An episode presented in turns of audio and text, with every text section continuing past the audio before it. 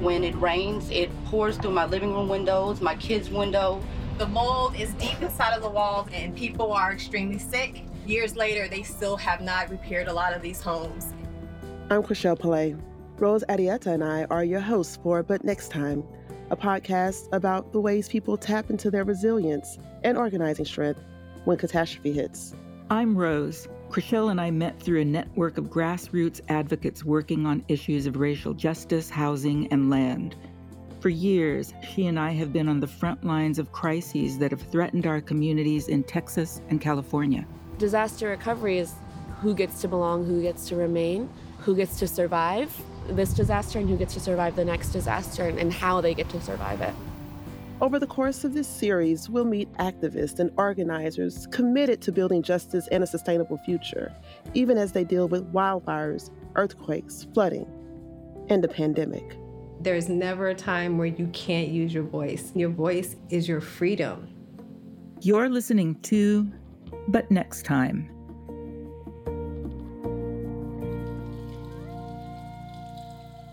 In our previous episodes, we learned about how communities in Northern California had responded to climate fuel wildfires and the pandemic, in Sonoma County's wine country, and in my neighborhood in San Francisco's Mission District.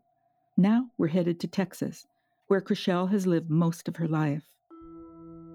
After Hurricane Harvey in 2017, my family moved from the suburbs to our old neighborhood, Cashmere Gardens, in Northeast Houston. It's historically African American, and honestly, many have given up on the place. We moved into my aunt's home to keep it in the family, but once we were there, I couldn't ignore all the problems I confronted when I walked out my front door. Hurricane Harvey was a huge storm. It rained hard for three days straight, and it also flooded a third of the city. And while affluent parts of the city were starting to bounce back, my neighbors still had to deal with mold in their walls and leaky roofs. I now lead an organization that addresses equity in disaster recovery. And we focus on Houston, but I've become so connected with people across the country who are working on these issues. Hello? Okay, now. In October 2019, I helped lead a tour of Houston for affordable housing advocates from around the country. But we are no stranger to disaster. We've used many of our lessons that we've learned from past disasters to try to really shift the way in which we recover. Um, we have all had to confront discrimination in the disaster recovery process that leaves people with fewer resources and much worse off than their wealthier neighbors. Zoe Middleton organized the tour. So, I'm the Southeast Texas and Houston co director for Texas Housers, and we're a civil rights organization that does civil rights by doing fair housing and equitable disaster recovery. The passengers on this tour included advocates from Texas, Puerto Rico, Florida, New Jersey, and Washington, D.C., all connected to the National Low Income Housing Coalition. Several organizations, after the storm waters went down, came together and said, okay, how can we work together this time? Why don't we really make an effort to work more comprehensively and more strategically as opposed to us all working in our little areas? So, Hello, everyone. My name is Erica Bowman. I am the community organizer with Texas Housers. This apartment complex that's across the street is called Copper Tree. It is a project-based Section 8 property that we've been working with. They have a natural disaster every time it rains in their home. It pours constantly. Erica has spent countless hours getting to know the families in this sprawling cluster of two story buildings. When she describes Copper Tree as a Section 8 property, she's saying that the federal government helps provide affordable housing for these families, mostly single moms with children. The corporate owners receive millions from the government to accept Section 8 vouchers from the renters. The owners of this old development from the 1970s get market rate. The federal government pays the difference between that and what the tenants can pay. Copper Tree doesn't rise to the level of national attention or even local media attention, or it's a chronic, slow moving disaster. Conditions here are really bad.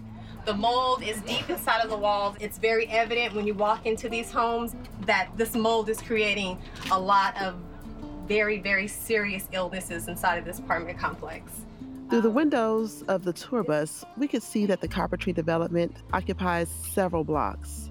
There are more than 300 apartments. And driving through, I remembered seeing one burnt out building left abandoned. Others were just falling apart with mold and water damage. Erica knows more intimately about life inside this complex for the families here. This is Jamie. She has started to help organize the women that are in this apartment complex. I'm going to let her talk a little bit about some of the things that she's faced living on this property. Hello, I'm Jamie. I'm full-time student, full-time employee, full-time mom of five. Um, I moved to Copper Tree in 2011 it didn't rain, it poured. Like the walls would peel. So every couple of months they have to put new sheetrock. They don't kill the mold. They move me and instead of ripping and taking things out, they leave the same exact carpet that's been there forever. They paint over mold, over leaks, and then within days you start to see the same mold.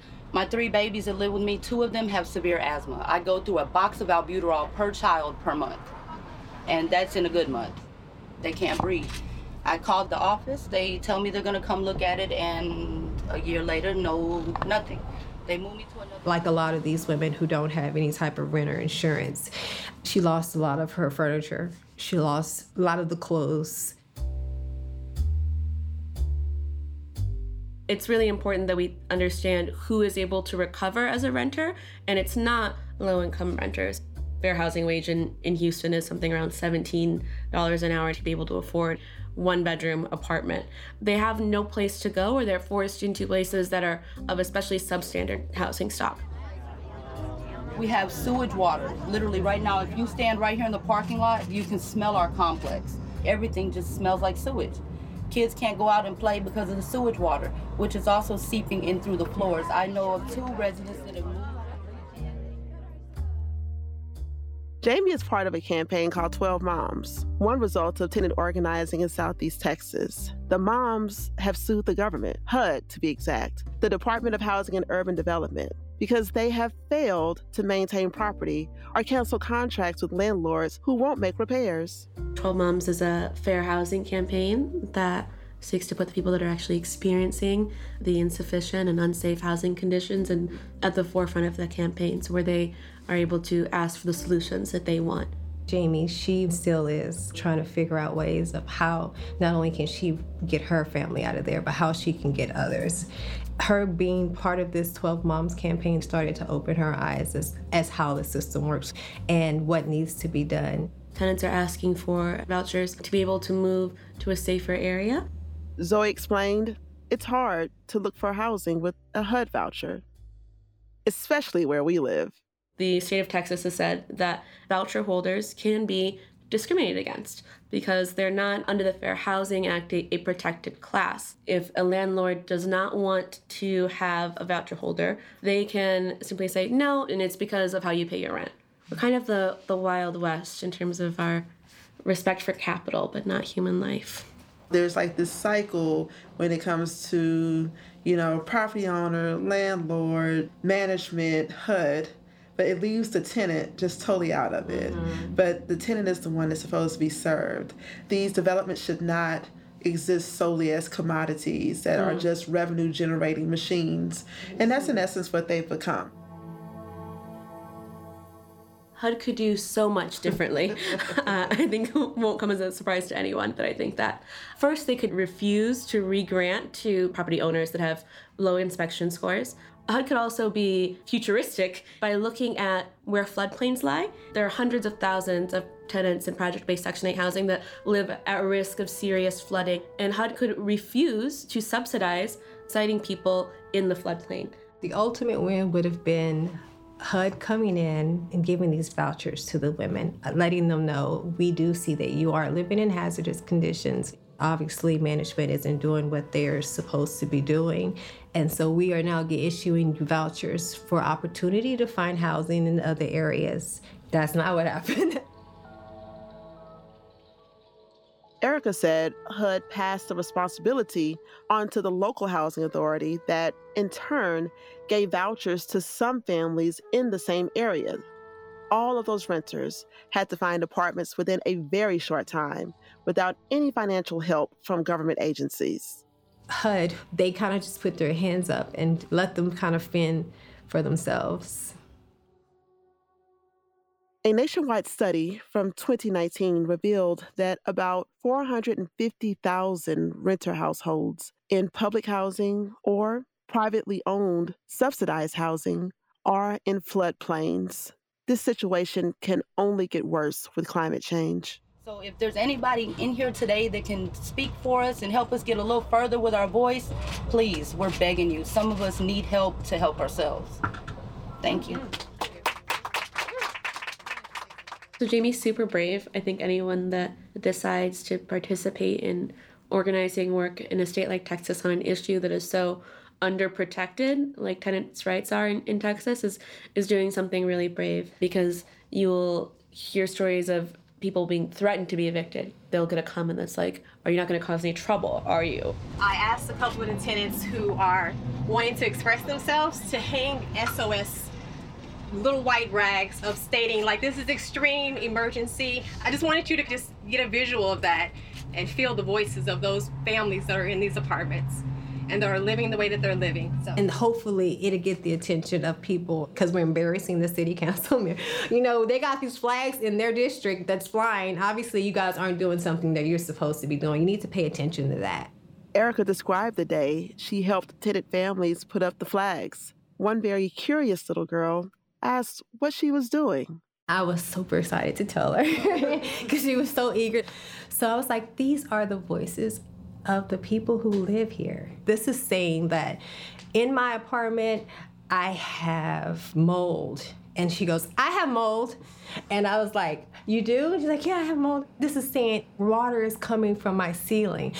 Water's coming from my ceiling. this is telling people, like, this is not fair, that this is how my house looks. And something needs to be done about it. He's smiling, like, okay, I'm getting it. I get what you're saying. Always telling my kids, like, when you see something that's not right, don't accept it. There's never a time where you can't use your voice. Your voice is your freedom.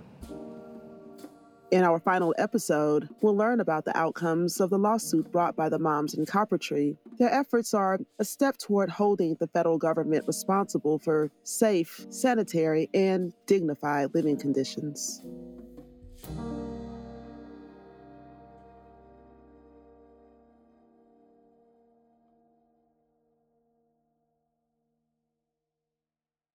A few months after we gathered in Houston, Zoe and I and colleagues from other cities traveled together to Puerto Rico. An environmental grantmakers group had invited us to their conference to speak together on a panel about what our organizations have learned about disaster recovery. Hello, my name is Cashauna Hill. I'm executive director of the Louisiana Fair Housing Action Center based in New Orleans. Um, I'd come to know Cashauna Hill through our work on fair housing in the South. So I am I'm missing Mardi Gras to be here with you all. and I'm going to ask that you excuse any residual glitter that you might see um, might see on my face because I know it's still there. It was pointed out to me twice in the airport yesterday, and you know there's nothing I can do about it. Ariadna Godreau, who runs a legal advocacy organization in Puerto Rico, had been on our Houston bus tour, and we were all eager to reconnect with her on the island. Hi, uh, I'm Ariadna Godreau. I am the founder and director of Ayuda Legal Puerto Rico, which is a local organization that works with movement lawyering initiatives around just recovery and the right to dignified housing. We were the first disaster legal aid initiative on the ground the day after Hurricane Maria hit Puerto Rico, and since then we have. Hurricane Maria wrecked Puerto Rico just a few weeks after Harvey hit Houston.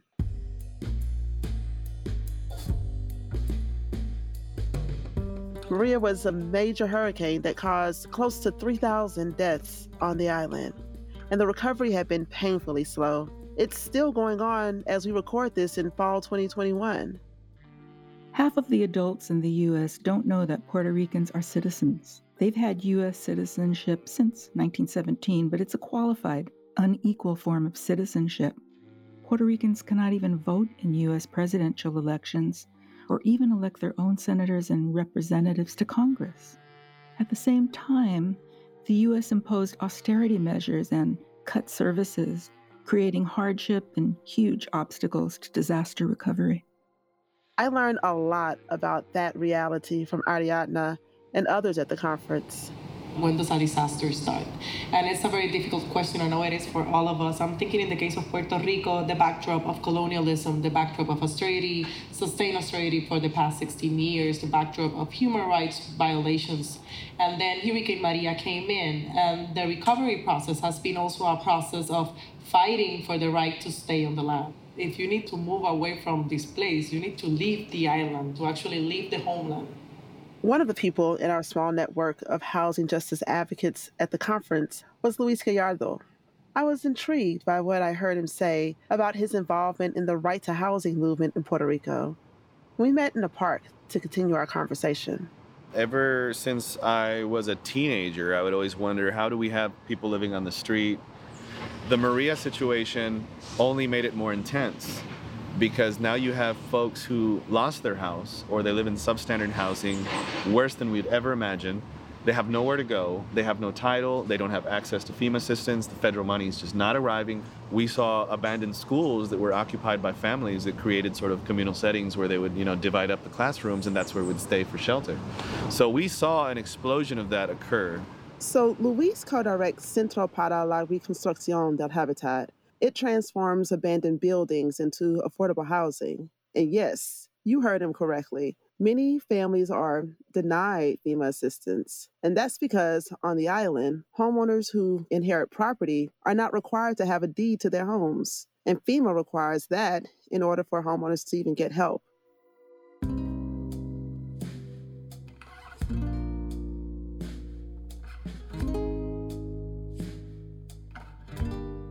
In the aftermath of a disaster, Puerto Ricans would be hard pressed to retroactively create deeds to homes that have been passed down generation to generation. So they get left out. Again. Luis explained that disaster recovery on the island requires a lot of creativity.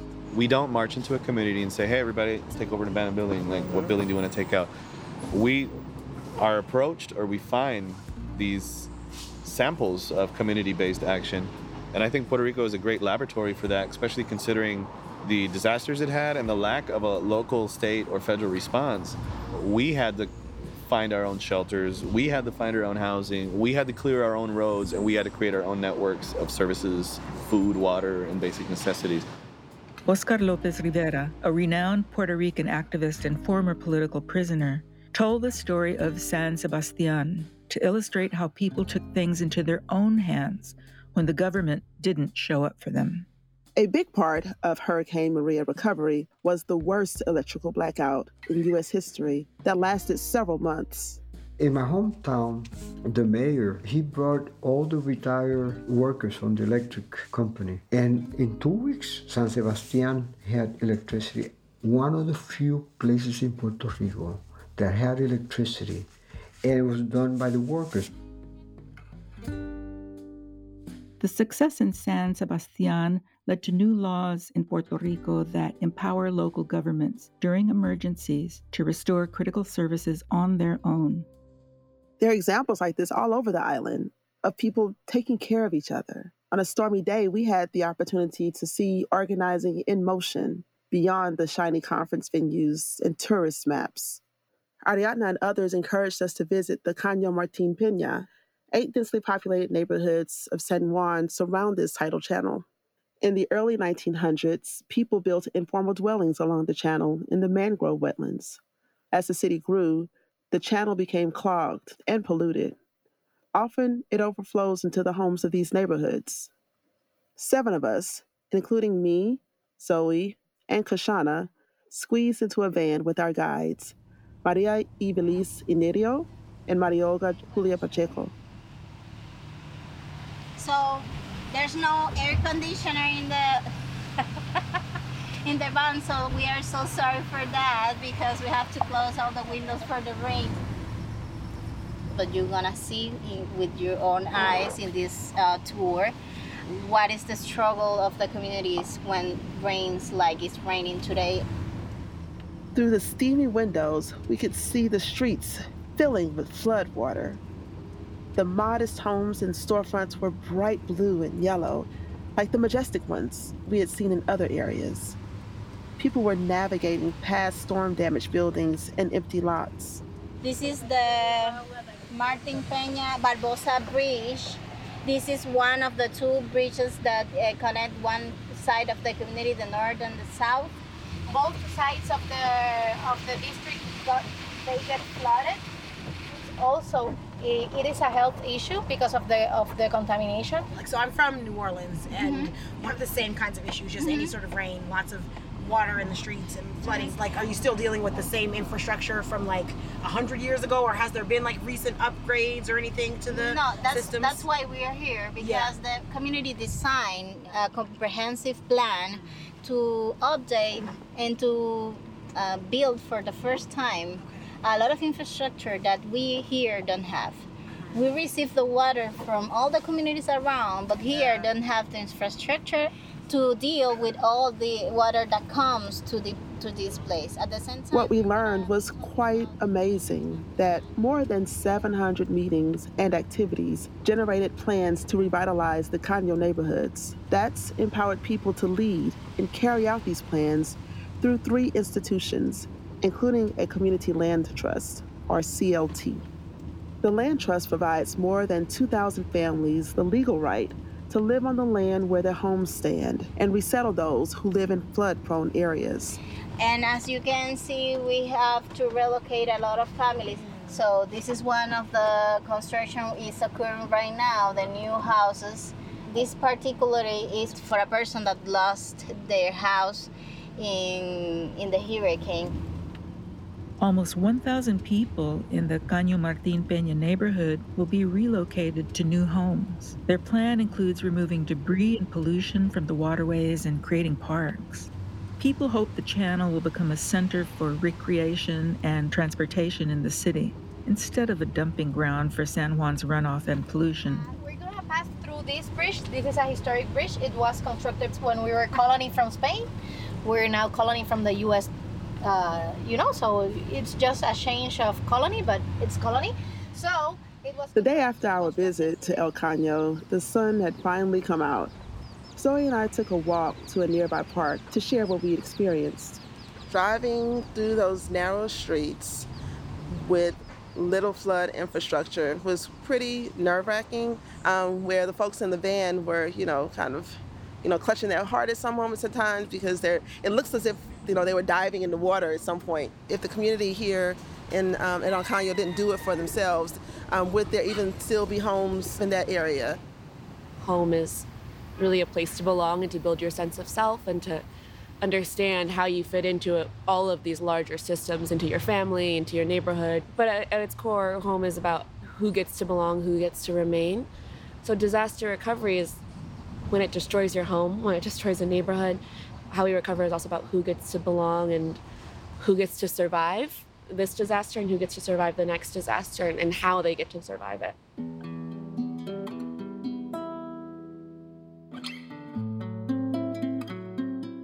It felt precious in Puerto Rico to build these relationships with our peers. We weren't trying to impress a funder or plead with the government agency. We could just reflect on what was common and what was unique in our own experiences in our cities. If we could build on that, how different things could be. Luis Gallardo shared our hope that we could continue to build on our collective knowledge and experiences. We just hope these relationships are durable and they keep lasting. And, you know, five years from now, there might be another disaster in Texas, there might be another one in Louisiana, and we need to keep that network open. Fortunately, we have models that we could look back now and say, you know what, it didn't work in this or that situation, or it created more inequalities. So we need that community based focus to make this work and count. There was something that someone said the first day that we were here. Resistance is really strong in Puerto Rico. I think it's really beautiful, da da da. But every beautiful story shouldn't have to be about resistance. And that really, really spoke to me because I think we find a lot of comfort in our organizing work in Houston. It's like how we help to make sense of disaster, right? And how we, we find a way through it. but like we also deserve the peace of mind and the comfort and the other types of beautiful stories that are out there that feel really far away when you're dealing with even a regular rain causing a flood, let alone a hurricane causing a flood. All facts. It shouldn't be a luxury to just lead our lives, all of us, regardless of whether we have a lot of money. Zoe and I, and so many others, do our work because, as a country, the US just can't get it together. We aren't there yet. Even after a record number of pandemic deaths and major job losses that have pushed millions of people to the margins. Even then, though, like Chrishelle's colleague Erica said, there's never a time when you can't use your voice. We'll have more to say about what happens when people use their voices to resist, vote, and organize for better living conditions. On the final episode of But Next Time. We are your hosts, Chrishelle Palay and Rose Arrieta. We produced this series with our senior producer, Leah Mahan, who edited this episode with story editor Cheryl Duvall. Fernando Arruda wrote the music and mixed the sound. Thanks to Liana Lopez for sound recording and Rosalia Valencia Tao, our translator and archival researcher. But next time is part of the Rise Home Stories project, made possible by a grant from the Ford Foundation's Cities and States program. Jolu Productions and Working Films offered leadership and support. Executive producer, Luisa Dantas. Supervising producer, Paige Wood. Impact producer, Anna Lee and Julia Steele Allen. Associate producer, Kadi Diallo. Special thanks to Amy Kenyon, Jerry Maldonado, and Lane Kaplan Levinson. To learn more about the Rise Home Stories project, please visit our site at risehomestories.com. For more about But Next Time, visit us at butnexttime.com.